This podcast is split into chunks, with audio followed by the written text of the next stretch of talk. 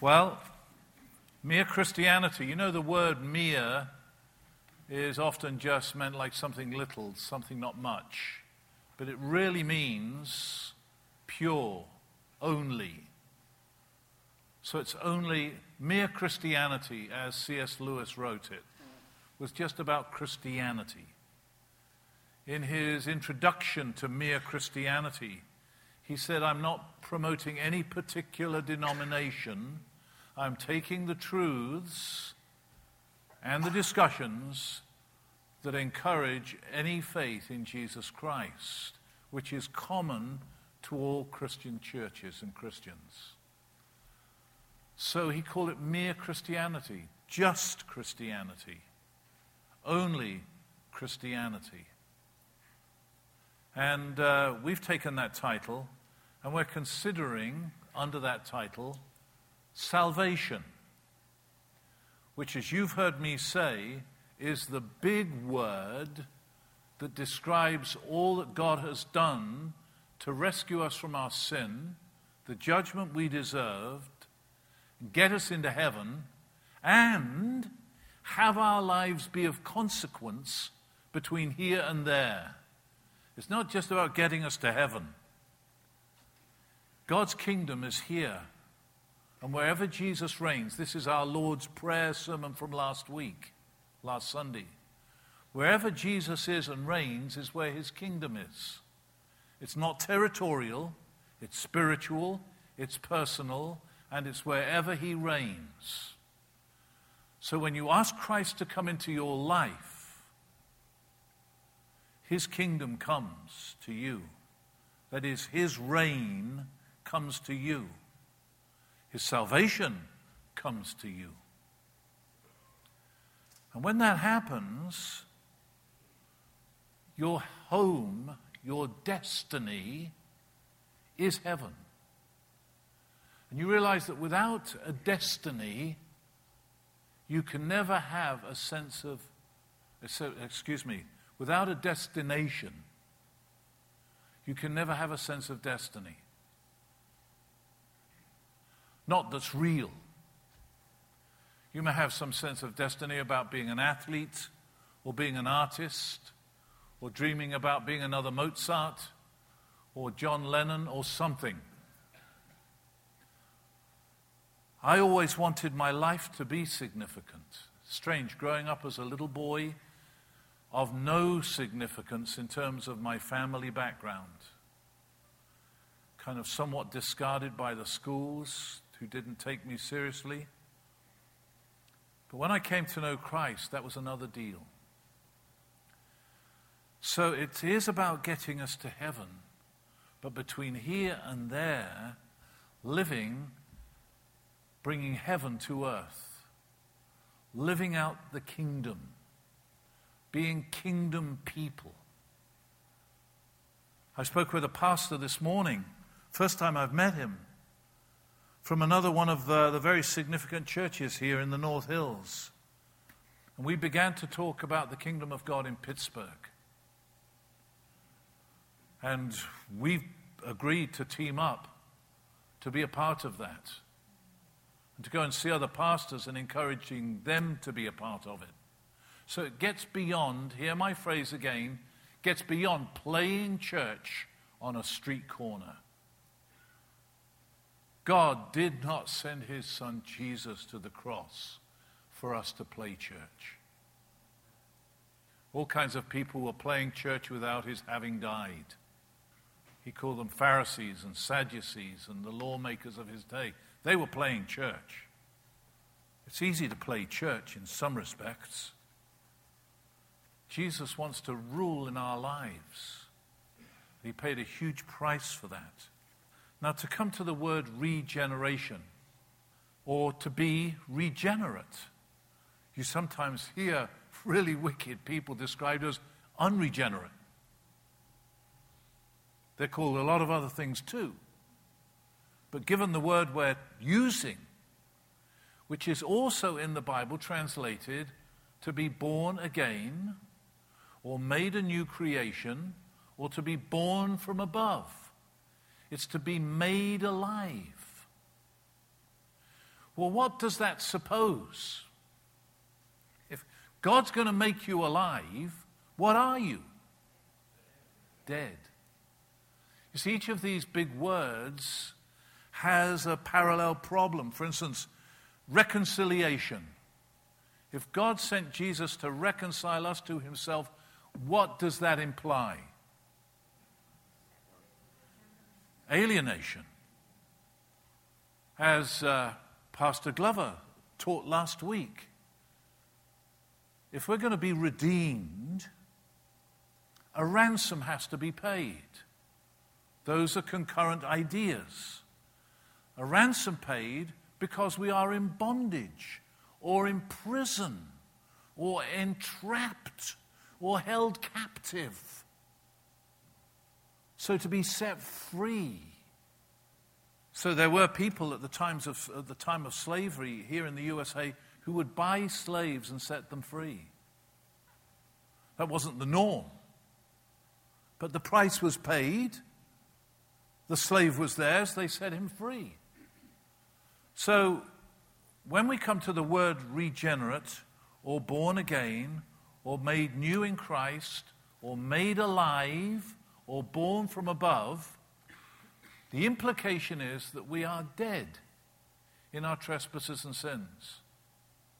I had an extraordinary telephone call a number of years ago. We had the telephone on the kitchen wall. That's long gone. We are, we're a cell phone family. But we still got the plug there. I, I suppose at some point we may start putting them back on the wall as sort of antique ornaments, like we get the old dialer ones now. But I remember picking up the phone and a voice with a Slavic accent, like some of the people you've been listening to from Kiev on television or radio. She said, it was a woman, she said, Is this Sir John Guest? I said, It is. She said, Is this the John Guest? I can't really imitate how she spoke. Who preached in Kiev in the Arka, which was a big stone, beautiful amphitheater that sat up on the side of a hill with the river Dnieper going underneath it, uh, way down, sort of like being on Mount Washington and looking down at the uh, Monongahela. Got it right, yes. Anyway, I said, It is. She says, Praise the Lord. She said, Listening to you in the Arca in 1961, I was born from above. That's exactly her language. I was born from above. And she said, and I'm Jewish. And that was like a second hallelujah from me.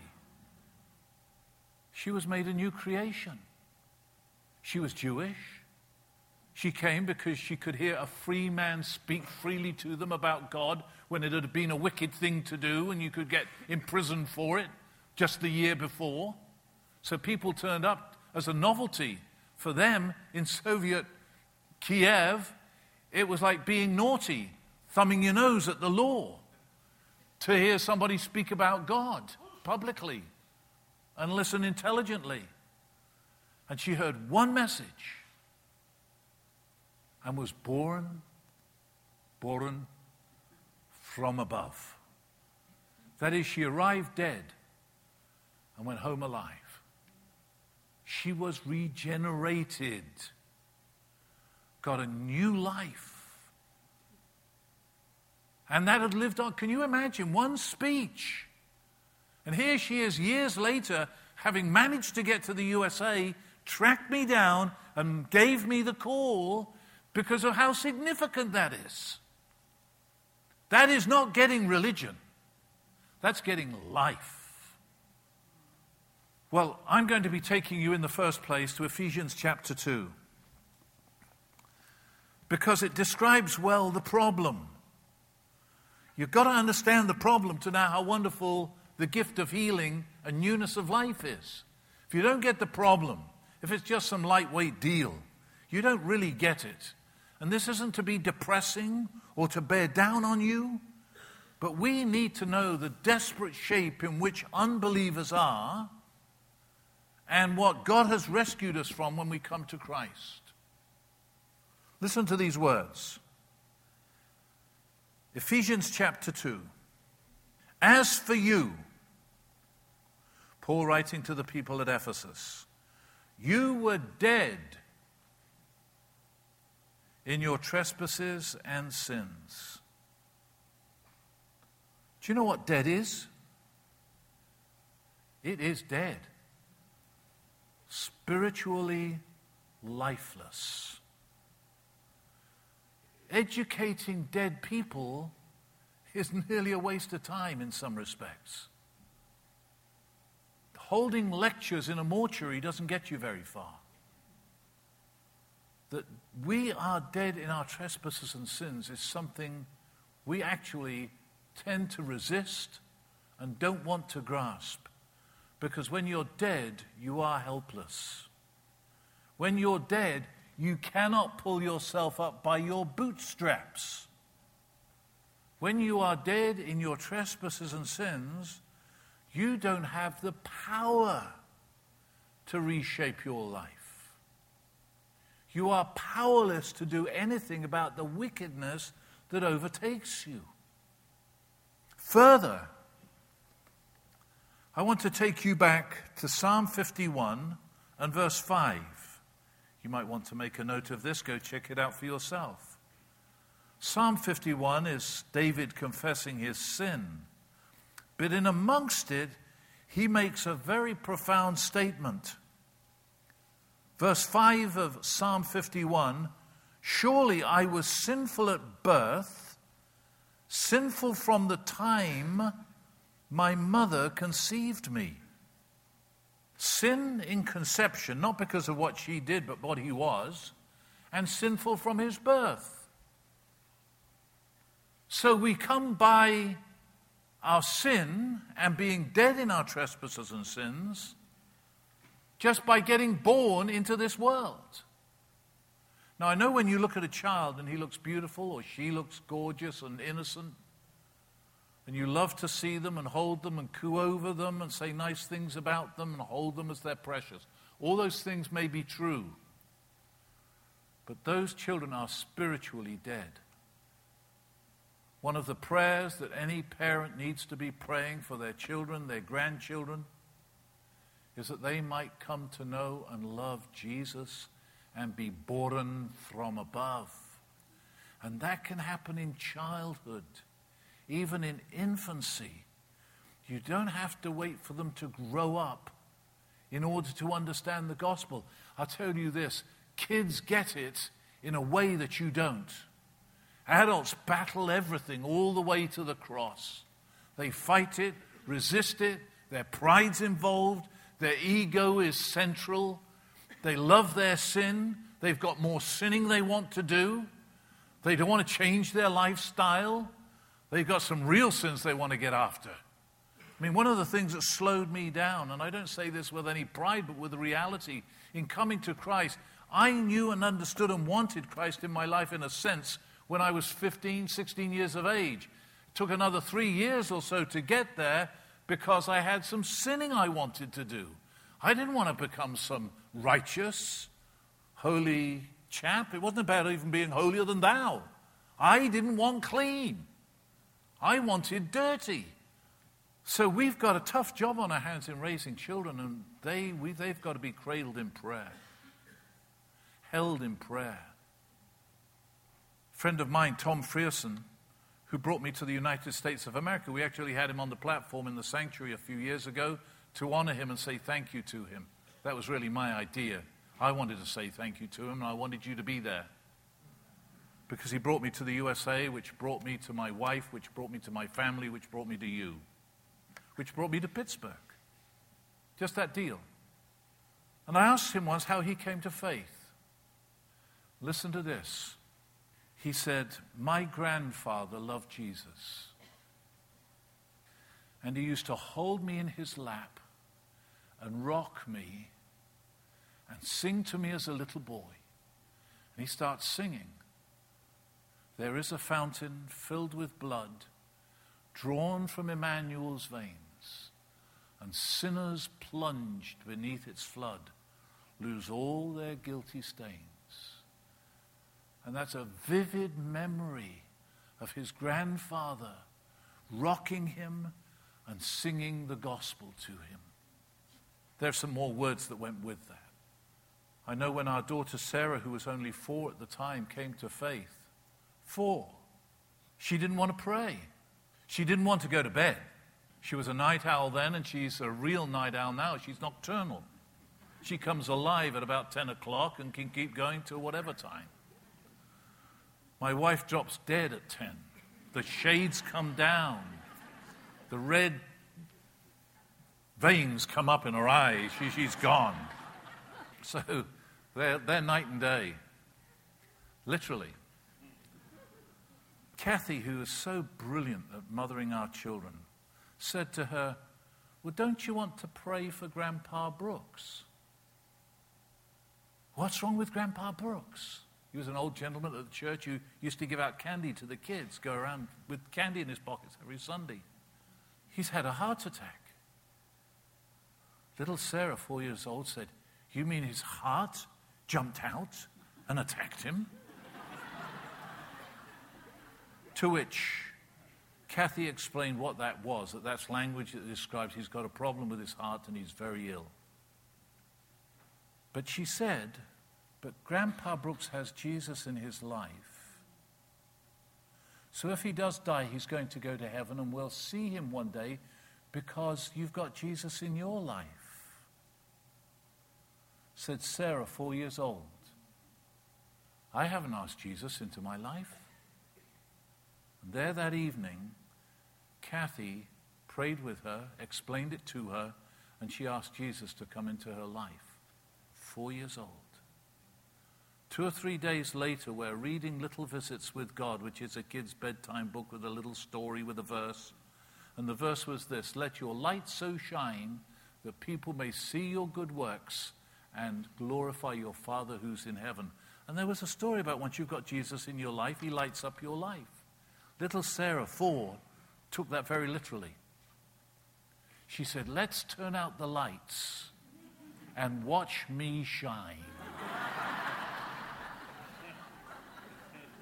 That's because three or four nights before, she knew she had asked Jesus into her life. So even though we are born and conceived, conceived in sin and born in sin, so we're sinners from birth. No wonder you don't have to train your kids to do bad stuff.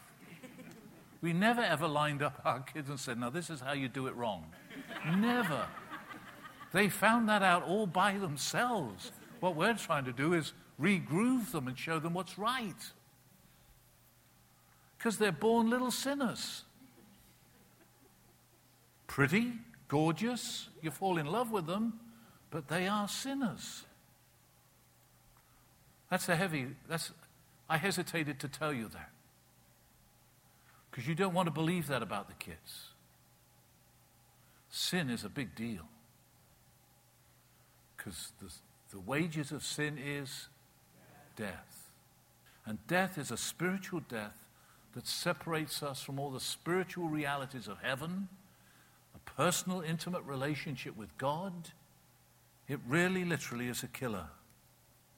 So, listen to how Paul writes to these folks. This is, he's writing to somebody a letter. Have you ever written a letter like this in which he said that you're dead in your trespasses and sins in which you used to live when you followed the ways of the world? So you're just a part of the gang going along with the flow. The ruler of the kingdom of the air, that's Satan. As it goes on to say, the spirit who is now at work in those who are disobedient all of us also lived among them at one time, gratifying the cravings of our sinful nature and following its desires and thoughts, and like the rest, we were by nature children of wrath. That is strong stuff. And it's real. So when the Bible speaks about our being made alive and new, it's taking us from death to life, that we might be born again. The very famous passage in John chapter 3 has a very religious man coming to Jesus. It's great that he was a religious man and not just some other reckless sinner like the rest of us. This guy prided himself in keeping the law. He knew what it was, he knew what the truth was. And he turns up asking Jesus, curious about where Jesus got his power from. In fact, what he said to him, he called him, he dignified him with the word rabbi. We know that you are a teacher who has come from God, for no one could perform the miracle, miraculous signs you are doing if God were not with him. In reply, Jesus declared, I tell you the truth, no one can see the kingdom of God unless he is born from above, born again. You can't even see the kingdom. You can't even perceive what it is. You can't grasp it unless you're born again. So a miracle takes place when we come to life because suddenly we are alive and things look different, sound different, and the Bible comes across as different. He goes on to say this I tell you the truth, no one can see the kingdom of God unless he is born again. So Nicodemus said, How can a man be born when he is old? Surely he cannot enter a second time into his mother's womb to be born. He couldn't see it. He was literal, he was physical, he didn't get it. A religious leader. To which Jesus says to him, I tell you the truth. No one can enter the kingdom of God. You can't see it, nor can you enter it, unless he is born of water and the Spirit. Flesh gives birth to flesh, but the Spirit, Holy Spirit, gives birth to spirit. You must not be surprised at my saying, You must be born again. And he uses the wind as an illustration. The wind blows where it pleases. You hear its sound, but you cannot tell where it comes from or where it is going. So it is with everyone born of the Spirit. Again, Nicodemus said, How can this be? Then Jesus nailed him. He said, Are you Israel's teacher and you don't understand these things? He didn't. You find out by the, the end of the gospel, he got it. He was in the team. But right now, at this point, first encounter with Jesus, he didn't get it. When it speaks about being born of water and the Spirit, that's being born, born of cleansing from sin and spiritual life being given to you with the cleansing. This isn't, in the first place, about the sacrament of baptism. This is a spiritual lesson. He's not teaching Nicodemus about getting baptized and doing something ceremonial, one more ceremonial washing. All the Jews of that day had a variety of ceremonial washings. You see, it's not, Jesus died for our sins and paid for our sins. I mean, we always, in any of these words, you get back to the cross and salvation. But it's not just getting forgiven, it's being reinvigorated, filled with the Spirit of God, and made alive spiritually. There's one time where Jesus talks about the devil being dra- driven out of a man who was demon possessed and swept clean. And then seven more, he came back with seven more worse than himself and filled the man. When the Holy Spirit comes in, that's another deal. Not a different transaction, but another piece of the truth, which the word regeneration or born again teaches us. But Jesus does speak about being washed and then also the Spirit coming in and filling you and making you alive in Christ. John teaches a lot about that Spirit. For a start, he speaks about it being spiritual. It's a spiritual transaction. That you can be made alive spiritually. Once you're alive spiritually, you're an alive child of God. Until you are born again spiritually, you are not an alive child of God. You may be a child of God in the sense that God created everything. But you are not that intimate, personal, spiritual, in relationship with God the Father child. You are by nature a child of wrath. Born again spiritually, you become a child of God. That's exactly what John's gospel teaches in chapter 1. To as many as received him, Jesus, he gave power to become children of God, who are born not of the flesh nor of the will of man, but of God. So, right up front in the prologue of John's gospel, he speaks about this spiritual new birth. I have to tell you that when I asked Christ into my life, I had very little knowledge, but I had life. And I was excited to go to church. And I was excited to read God's word. And I was excited to tell other people about Jesus. And excited at the prospect of being different. By that I mean cleaning up my act. That all looked very attractive to me. From being something I despised and rejected, it became what I wanted to be. How did that happen? God came into my life in the Spirit of Christ and made me new. So it's spiritual. That life is first spiritual. God is spirit, and those who worship him must worship him, you'll finish the sentence, in spirit and in truth. God is spirit. How are you going to worship him?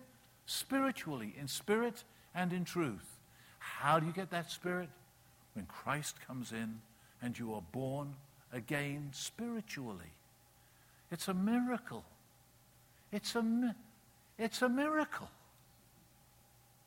It's something God does. You don't do it. You can't do it. You can't act it out. You can't fake it. It's not about goosebumps. It's not about emotions. My wife, when she asked Jesus to come into her life, she was raised a good little church girl. Good Lutheran.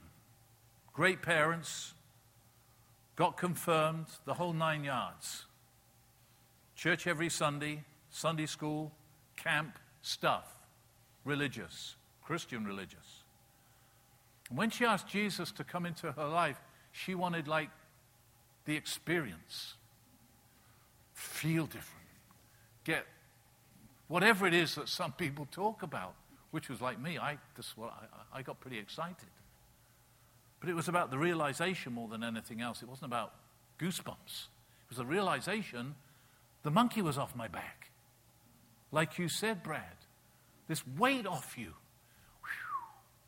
Then I'm leaping and dancing and r- running through the streets of London, excited about it, enjoying now the presence of God in my life and the hope of heaven and a significant life while I'm here.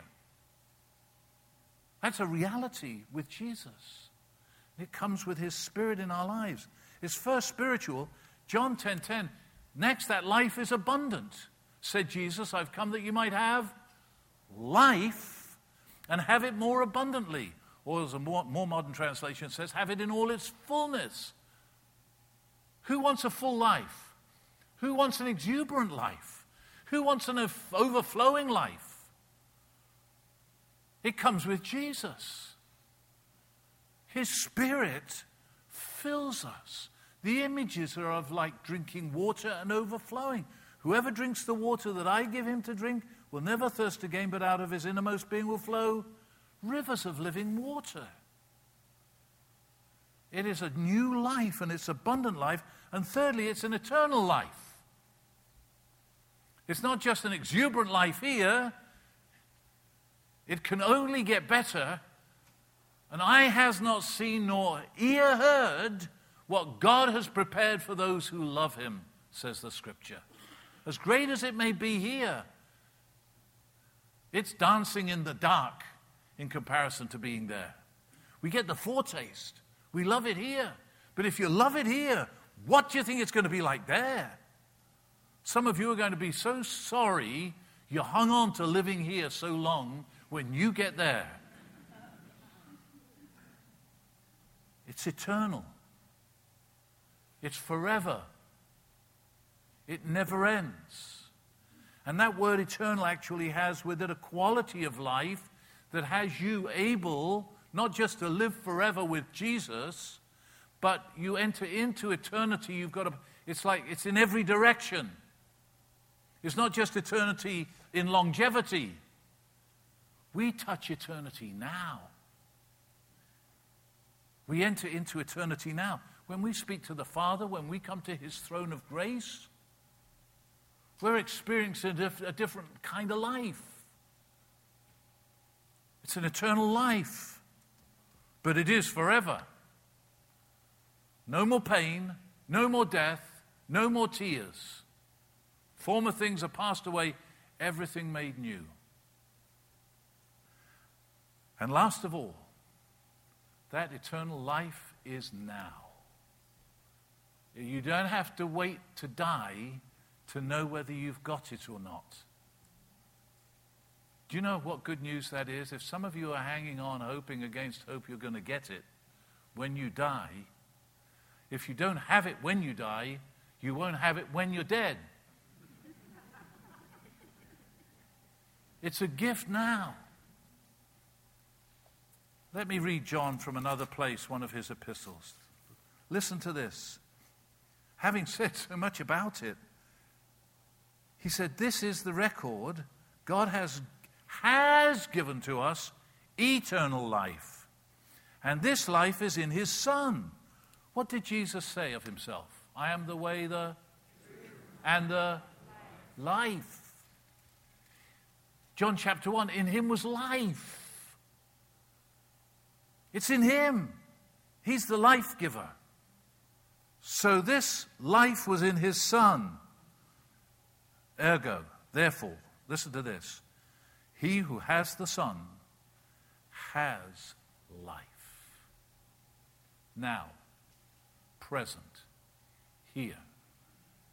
As it goes on to say, to do the contrary to that, he who does not have the Son of God does not have life. But I write these things to you who believe in the name of the Son of God, that you may know you have eternal life. How good is that news? You got Jesus? I love that ad. Got milk? Got Jesus? There is nothing quite like being born again. If anyone is in Christ, said the Apostle Paul, he is a new creation. Old things are past, everything made new. Is that you? I sure hope so. Let's pray together, shall we? Lord Jesus, thank you for your presence here. You are life. Your words are life. Your death on the cross was that we might have life. You're rising from the dead that we might have life. You're pursuing us and coming after us and convincing us of the truth that without you we are dead. But with you we have life that's eternal and abundant and a spiritual connection that gives us an intimate relationship with you by which you, we can worship you in spirit as well as truth. Thank you, Lord Jesus. Given the power of this truth, I would hate for one person here not to get the story and yield to Christ. Do you know if that's you? You know right now if God's been speaking to you. You may have felt your heart beating differently within you. A kind of excitement at the possibility of having a new life, of beginning again, of deciding to ask Christ into your life and inviting Him in. And if God has been moving in your life in that way, and you know it's you, don't walk out of here without settling your relationship to your Heavenly Father. He so loved you that He sent His Son for you. And this is a moment in time for you. And if you are that one person, in your own heart, you say with me, privately between you and the Lord in your own heart, see Him there with you, looking at you. He's there for you.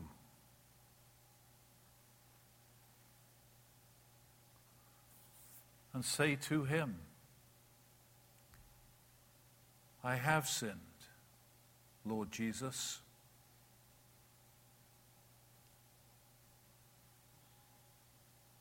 I am a sinner.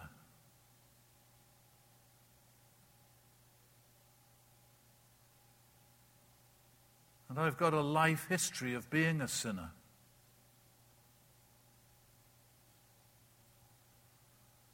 And I thank you for the possibility of a brand new life beginning tonight with you. Forgive me my sin. Do come, Lord, through your death on the cross and wash me clean.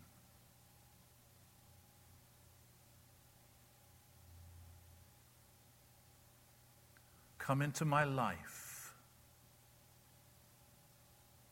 Fill me with yourself, Lord Jesus.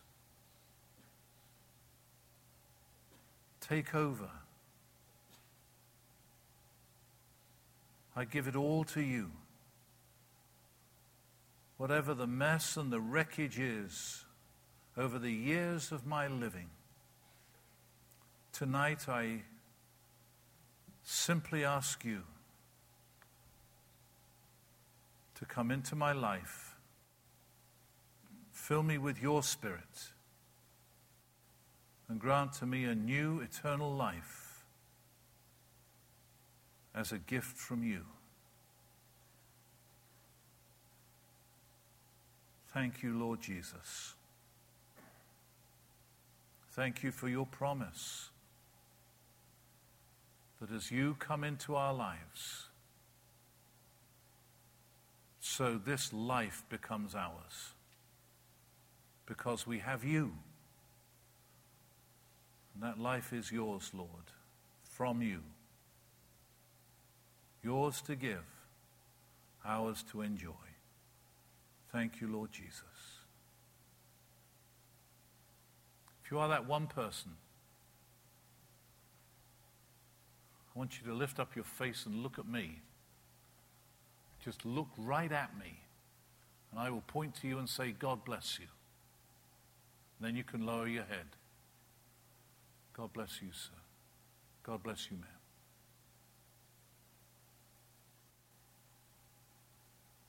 God bless you. Yes, sir, at the back. God bless you. God bless you, sir. God bless you.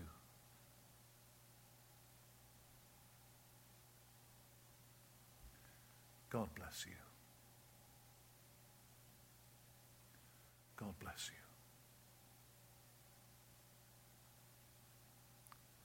God bless you. God bless you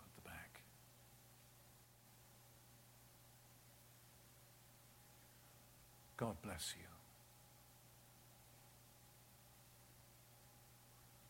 Lord, thank you for each of these who've raised their faces and for whatever else you have done in our lives this night. We are overwhelmed with how good you are. Thank you for regenerating us by your Spirit and making us new.